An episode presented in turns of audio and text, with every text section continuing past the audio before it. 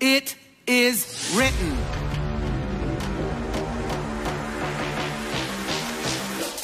The Gospel of Luke says, even though all of heaven and earth will pass away, my word will remain true forever.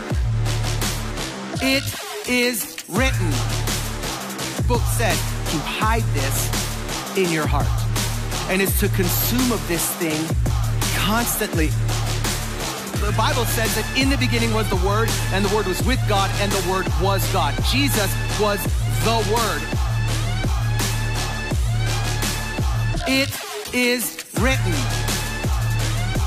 Is this actually what that scripture is saying? It is written.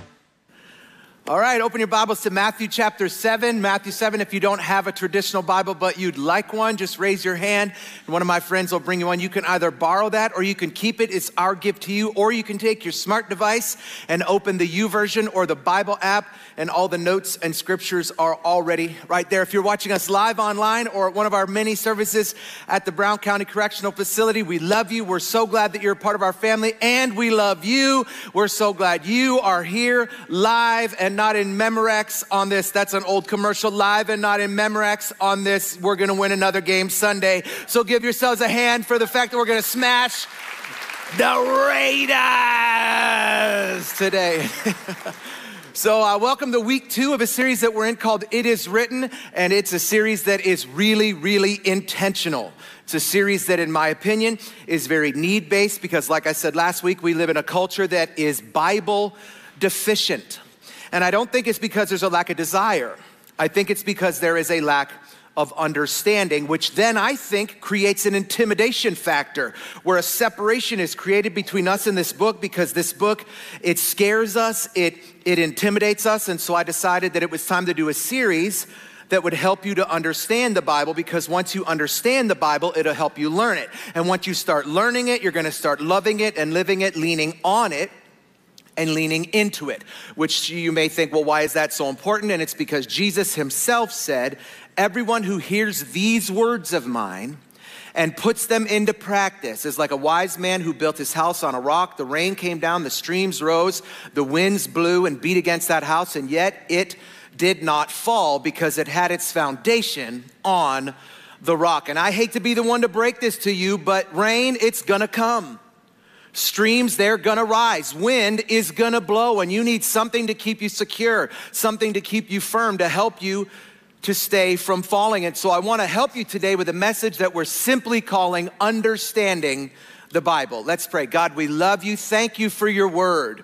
Your word that became flesh, your word that in the beginning was, your word that is you, God. And so today I pray that our hearts would be changed, our minds would be changed, our behavior would be changed, our relationships. That God, as you squeeze that little last remainder of us out of us, fill the void with you so that we would leave here not like us, but we would leave here like you. In Jesus' name. Amen. And so, uh, what we would call living a Jesus life or walking your Jesus journey requires a balancing act. It really requires two things for success it requires prayer, which simply is, is us talking to God, and it requires scripture, or it requires the Bible, which simply is God talking to us. And those two things are like wings on a plane. Without either of them, you'll be off center. Without either of them, you'll be off balance. And I'm convinced that prayer isn't as difficult for people as reading their Bible. And that's because there are some basic things that we don't understand. Uh, when you don't understand it, it becomes distant. And when it becomes distant, you feel disconnected. Uh, last week, I was in California with a friend of mine named Chris, and Chris is one of the greatest communicators I've ever heard in my life. He actually preaches in character. Like, like the first time that I heard him, he, he began his message with a guy who had just shattered a building and the, the building had fell upon him. And, and, and he painted a picture of this terrorist who, who had destroyed this building and, and was lying underneath the rubble dead and, and a mother and a father who are trying to remove rubble, who are trying to remove bedrock, who, who are in their minds wondering what the people who are surrounding them are thinking of them, of their, their terror terrorist son who had just killed hundreds, maybe thousands of people. And as he told this story, I was 100% sure that he was talking about 9 11 until he revealed that he was preaching from the perspective of Samson's parents. And y'all, it just blew my mind. I was completely riveted. I was captivated. I, I was on the edge of my seat. I had never heard anything like it. And so, so sitting at his house in his backyard, I said, Bro, how are you so good? And humbly, he, he kind of said, Well, you know, a few years ago, I decided to put myself at the center of the story. I decided to, to, like read scripture and ask myself, like, what were they seeing? What were they hearing, smelling, feeling? He said, and when I did that, it, it, it literally changed everything. And that, friends, is what I want for you. I want for you to be able to put yourself at the center of the story, but I don't think we can put ourselves at the center of the story until we, we understand the basic structure of the story. Like, you know, when you understand something, you love it more. Uh, uh, when I first uh, married my wife, uh, Pastor Sunny, I totally loved her. And, and incidentally, I still totally love her. I love her more than, than I ever have. I love her more today than I loved her yesterday. And, and 24 years ago, when I married her, I totally loved her, but definitely didn't understand her. And if I'm being completely candid, completely honest, because we're in church, and if you lie in church, it feels like you'll catch on fire, I still, 24 years later, am growing in my understanding. I mean, ladies, I hate to tell you this, but y'all are tough to understand. Y'all don't make no sense. It, it, and it kind of reminds me of a story about a guy who was walking along the beach in California and he found a little bottle and he thought, huh, maybe I should rub this bottle. He rubbed it, and sure enough, poof, out came a genie. The genie came out and he said, Hold up, player, hold on now. Listen, I'm just a little genie though. I don't have, I'm not a three wish genie, I'm just a little small genie, so I can only give you one wish, so you better make it good. So the guy thought about it. He said, Well, you know, I've always wanted to go to Hawaii, but I'm afraid to fly. So, so I would like it if you could build me a bridge from here to Hawaii. And so the genie paused and he scratched his head and he said, Whew, man, that is quite a, re- a request. That is, that is quite a wish. He said, oh, I, I, don't, I don't actually even know if that's possible. I mean, just the sheer amount of steel and, and concrete and rebar required in that kind of construction, not to mention making that thing structurally sound over all of those miles. And the, the little genie backed up and he said, I, I hate to break this to you, but I think you're going to have to come up with something else. So the man paused and he said, Hmm, okay, I get one wish. Hmm, all right. I want you to help me understand my wife. the genie, he backed up. He said, Did you want that to be one lane or two? I don't care who you are. That's funny. If you're married, that is, that is, be mad if you want, but, but you're laughing inside, guys. That's all. You're looking at your wife right now going, I don't think that's funny at all. But you know, you to risk getting in trouble you think that that's funny. So anyway my assignment today is to help you understand the bible which i really need about eight hours to do it justice but i have like 24 and a half minutes so we're going to have to fit eight hours worth of content into 24 and a half minutes. So let me start by saying this.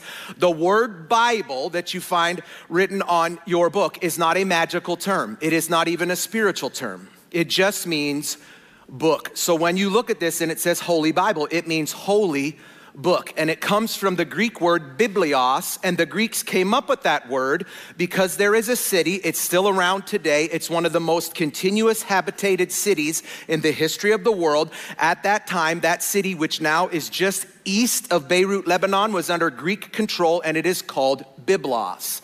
And at the time, the city of Byblos was the world's largest producer of papyrus, which is where we get our English word paper. So the people of Byblos were paper manufacturers. Anybody know somebody who's a paper maker? I mean, come on, y'all. These, these were our forefathers. The, Bible could have been written in Wisconsin. That's all, that's all I'm saying. And this Biblios or this book is like no other book that's ever existed.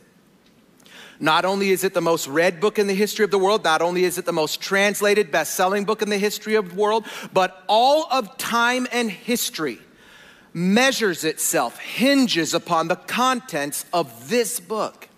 And next week, I'm gonna bring you a message that will defend it. And, and I'm gonna try to show you how to defend the validity and the accuracy of it. I'm literally gonna try in 28 minutes to teach you an entire semester worth of graduate apologetics because, because there's an attack on the Bible in this generation. And so I thought, well, just, just let me stir your appetite real quick because I, I want you to come back next week. I don't want you to catch this on the rebroadcast. Like you probably know this, but this book was written actually over a period of 1600 years in a dozen countries on three continents in three languages by 40 different people, many of whom had never met each other or knew that the others were even writing content. And you might ask, well, why is that even important? Why would I care? Because do you know the odds of that many people over that much time and distance from that many cultures writing something that is absolutely without error and has zero contradictions? I mean, having uniformity would make sense if it were written by one person. For example, the Quran, written by one person, Muhammad. The Analects of Confucius, one person. The writings of Buddha, one person. But over 1600 years in three different languages by 40 different people from all different walks of life. You literally have poets, prophets, princes, kings, sailors, attorneys, doctors, farmers, scholars, shepherds, priests, historians, fishermen, tax collectors, and businessmen who wrote it in caves and ships, homes and palaces, prisons and deserts, all without error and all without a single contradiction. How? How did they come up with the same story? Well, you're going to learn more about this next week, but the moral of it is there were 40 writers, but only one author who was writing his autobiography. And he is the author and the finisher of our faith. This book says that all scripture is God breathed, which doesn't just mean he said it. If you were here last week, you remember I talked about a Greek word, pneuma, and it means power, which means when he said this, he said this with the power for its own fulfillment. And they, the scriptures, are useful for teaching, rebuking, correcting, training in righteousness, so that the servant of God may be thoroughly equipped for every good work. All that to say, it works.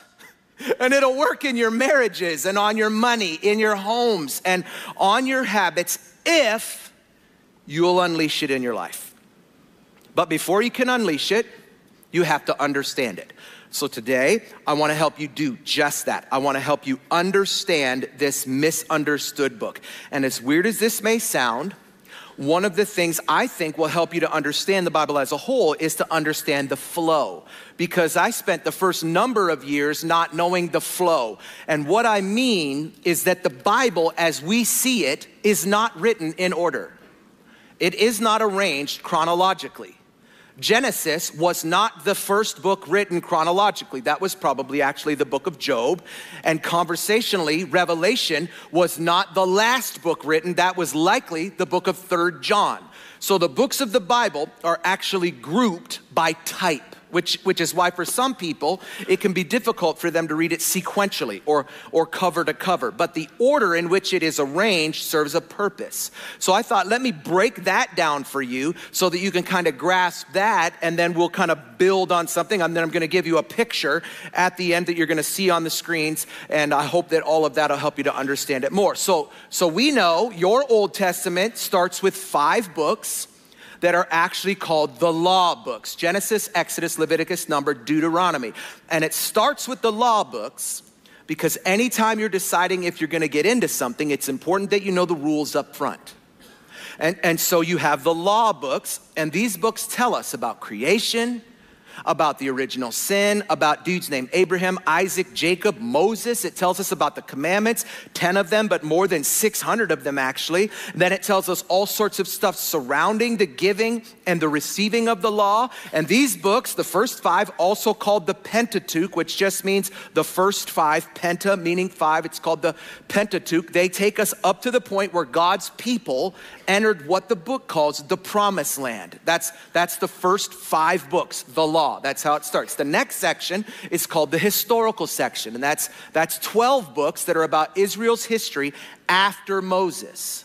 And those 12 books take us uh, from the story where Joshua, Moses' assistant, becomes the leader and takes all of these people, couple million people incidentally, into a land that God had gifted them.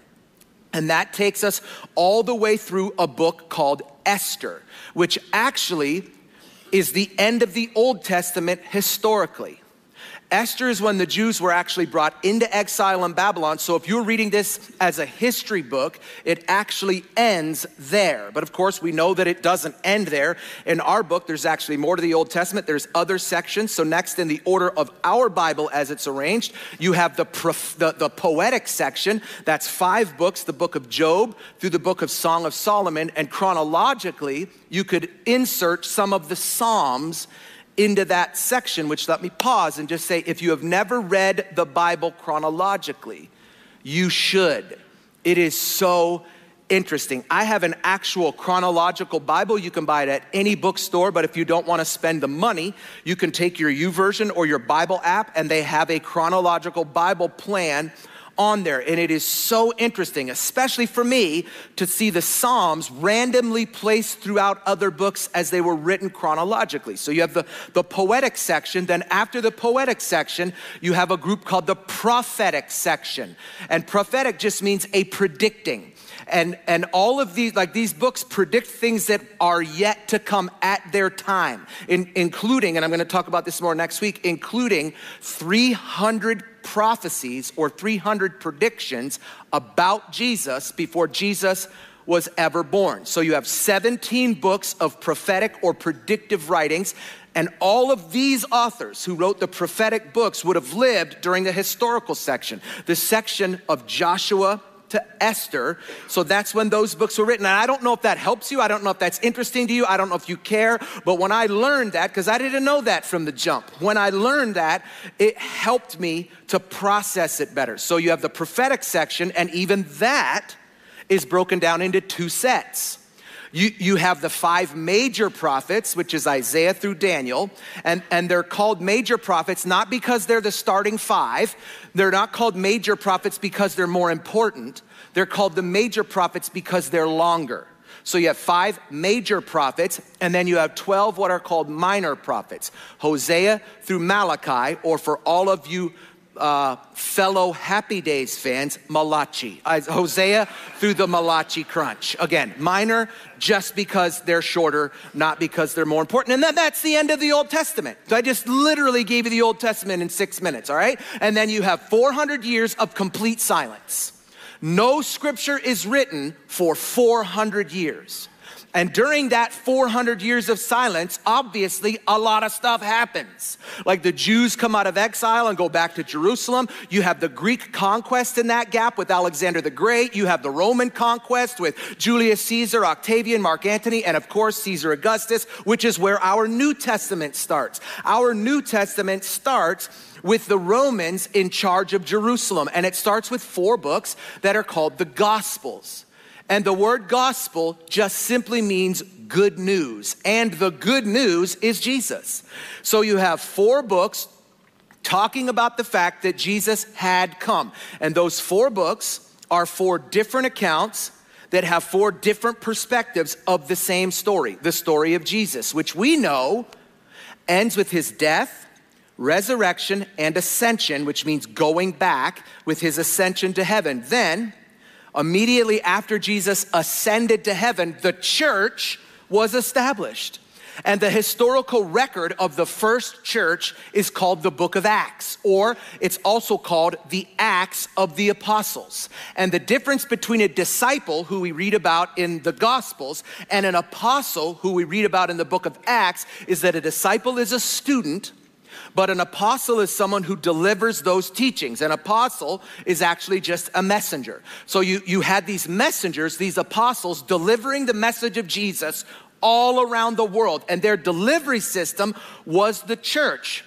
So they started churches around the world, which is why we're starting other sites because we're just practicing what the apostles modeled for us. Those were the, the acts of the apostles. And to keep those churches from going off track, from wiling out, the apostles wrote letters of instruction and correction, 21 of them. So most of the New Testament, from Romans to Jude, are called epistles. And that word epistle simply means letter. And again, if you look at the story chronologically, all of the epistles would be inserted chronologically somewhere inside the book of Acts. So 21 books called epistles, all of which are really valuable because they give us doctrine and instruction on how to live our lives both spiritually and practically. Then, of course, you have the 66th book, which is called the Book of Revelation, which scares the fire out of most people in this room because it is crazy. But the book of Revelation is what you call an apocalyptic book because it comes from the Greek word apocalypsis, which just means unveiling. So when you talk about apocalypse, we have written this picture of a word apocalypse like it means like fire falling from heaven and things blowing up and nuclear explosions and all of these sorts of things. But that's that's not what apocalypse is. Apocalypse is just an unveiling. And so the book of Revelation was God unveiling through the guy who wrote it, John, the disciple who Jesus loved, how all of this is going to end. So, this thing, these 66 books, obviously, I literally just gave you the entire history of the Bible in nine minutes, what took me four years of seminary to figure out. And so, uh, this book, obviously, when you take all of that into context and consideration, can be very difficult to understand. But Scripture actually gives us a key to unlock the confusion. And the key that it gives us is actually hidden inside of its literary structure. So the Bible has this very interesting, very unique literary structure. How it is laid out. It is laid out, it is something called a chiasm. And a chiasm is what's like it's a mirror image. And if you were here when I talked about the prodigal son, the, the, prodigal son as a story. Actually, I called it a parabolic ballad because it's laid out like a song. And all of scripture is laid out as a mirror image. And a chiasm was a Greek format where a series of ideas are presented and then they are repeated in the opposite order. It's also called inverted parallelism. And the purpose of that was to create emphasis, repetition, and clarification. And so, in the next 10 minutes, I wanna try to show you a picture of what that mirror image looks like. And it's gonna look small on the screen. So, what we did is our team made it available on our app so you can follow along in real time. And if you don't have our app, you can download it right now. It's just Life Church Green Bay, and you can download it and have this information available to you either right now or specifically. You, this is one of those messages you're gonna wanna go back and rewatch, FYI, because there's like so much content, and next week is gonna be the same. There's more content next week than there is this week, if you can believe that. And so you take your app and you can go back throughout the week and you can look at this and you can study it, okay? So here is the chiasm. We know, of course, that the story starts in Genesis 1 with God and righteous man in paradise. Now, righteous then meant that he was perfect. God made man sinless, made him perfect. And so man was in perfect fellowship with God. There was no shame, there was no guilt. Even the garden was perfect. They didn't even need to have rain because underground fountains fed the ecosystem. It was a perfect world. And that was God's dream. It was what God intended. It's what God wanted then and what God wants now. And that is to have open fellowship with man where we enjoy his creation together. So that's how it began, but it didn't take long for that dream to be dashed. In Genesis chapter 3, Satan and sin slither into the picture, and here's what sin does. And it's important that you understand this sin separates. And it separates because we become unholy while God remains holy. Light and darkness cannot exist together. Holiness and unholiness cannot be in each other's presence. So a gap is created, distance is created. And some of you feel that today. And the gap that you feel between you and God seems huge, it seems insurmountable. But let me just say that the gap was not caused by God, the gap was caused by your sin and mine. We have all sinned. Scripture says it. In Romans, it says, For all have sinned and continue to fall short of the glory of God. But sin unreconciled creates separation. And in that chasm, chaos ensues. That is the fruit of sin. The fruit of sin is chaos. It's how you know when you're in sin. No one needs to tell you when you're in sin. You will know. And you'll know because your life will start to feel chaotic. Your life will start to feel all messed up. And that's what happened in this story next. Because the next thing that happens is they got so chaotic that God said, Man, I got to start over. So the world was judged and the world was destroyed. That's the story of Noah. Humanity was in such chaos that God had to do a reboot. So again, God used a righteous man. Instead, here, God redefined what righteous meant. He no longer required perfection for righteousness because he redefined righteous simply to mean in right standing, which meant, and this is mind boggling, scripture says there was only one man on earth who was in right standing with God.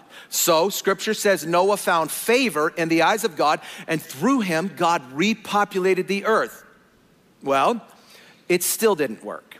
And it still didn't work because humans were involved. And before long, humanity went right back to their old sinful ways. Chaos came right back in, and in their sin and selfish striving, rather than submitting to God, man decided that he would try to supersede God, and he built a tower called the Tower of Babel and they tried to gather their collective strength and might by forming a one world government that had one religion and one language and one goal, which was to overtake God. So God had to intervene again. Does it sound like parenting? But rather than destroying humanity, he decided to destroy their system. And so he confused their languages, and this is where nations were born.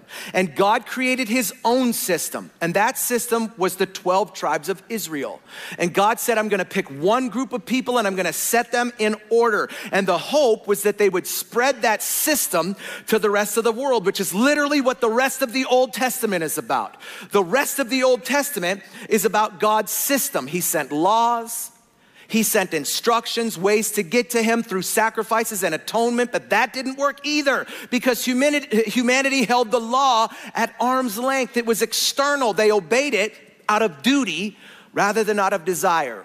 So God had to do something to move it from external and make it internal, which is a marker between the Old Testament and the New Testament. The Old Testament was marked by an external law where the law in the New Testament is made internal because of Jesus, who came to enable relationship because we all know that rules without relationship always result in rebellion. So God sent his son Jesus to serve as his sacrifice and our savior, which is why Jesus sits at the top and at the center of the story. He's the pivot point because up to that point, the only way to get free of your sin was to pay for it yourself. Which, incidentally, can I just say, hell is a real place, but it isn't a place where God sends people. It's a place where people who have decided to pay for their own sins with their own efforts are going to spend eternity. And you paid in those days for your sins with an external sacrifice. But when Jesus came along, he offered to pick up the tab. He offered to pay your bill. And he said, I'm not just gonna pay your bill, but I'm gonna leave the tip. And that tip is called the Holy Spirit, who he sent to help you take the external laws that were written on tablets and make them internal by writing them on your heart. And he devised a new delivery system. Instead of 12 tribes, he chose 12 disciples.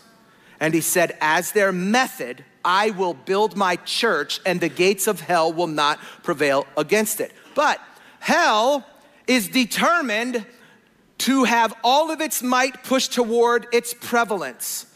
So hell has caused humanity to go right back to their old sinful ways, and chaos has come right back. And in our sin and selfish striving, rather than submitting to God, we again have decided to try to supersede God, and we're trying to gather our collective strength and might to form a one world government, which is why Russia and China and the Middle East are all gathering together. It's been in the news for years, but it's been in the book of Revelation the whole time. And the next step in the book, the next step in the story is to see the rise of someone called the Antichrist, which incidentally, Christ was not Jesus' last name.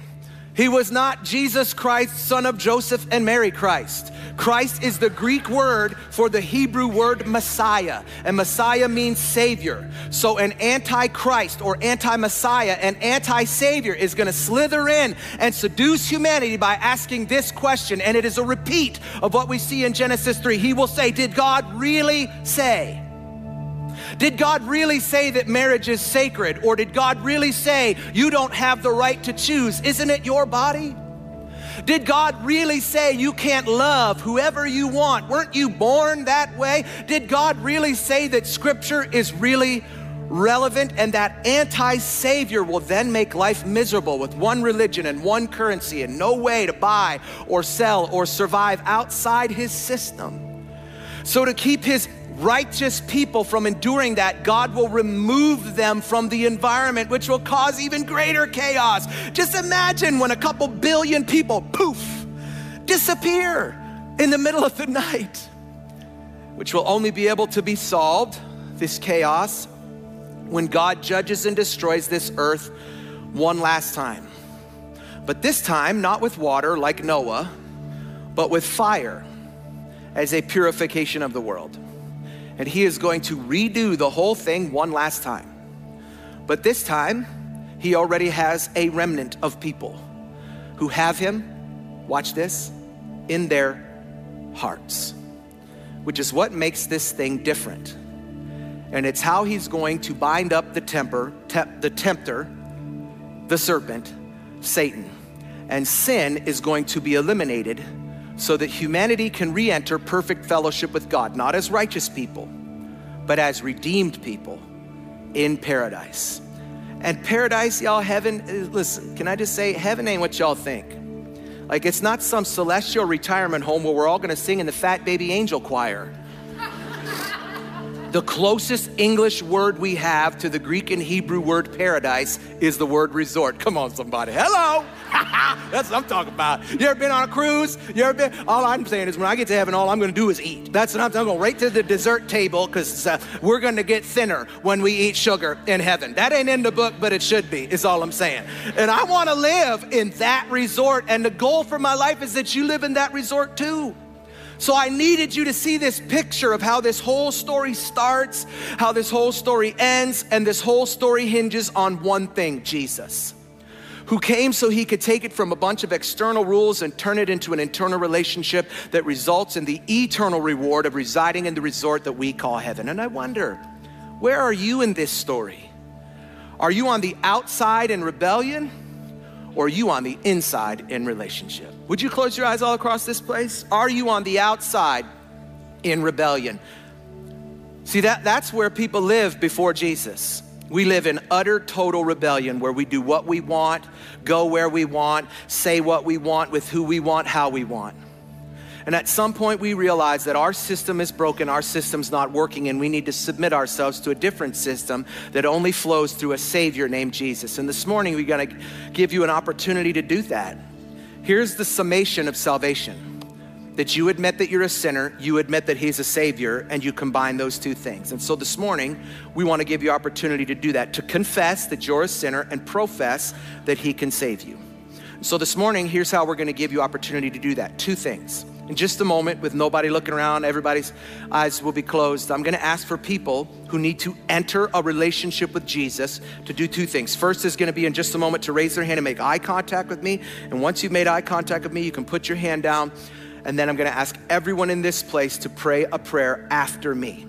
So if you're here and you say, Sean, I need to receive Jesus as my personal Lord and Savior and take this from external and make it internal with nobody looking around, would you just raise your hand so I can see you? Thanks, thanks, thanks, thanks, thanks. Thank you. Thanks, thanks, thanks, thanks. Thanks. Okay, I'm gonna ask everybody in here, say these words after me. Say, Jesus, I'm a sinner, but I'm sorry. Please forgive me. Come into my life and change me, make me different, make me new, be my Lord, be my Savior.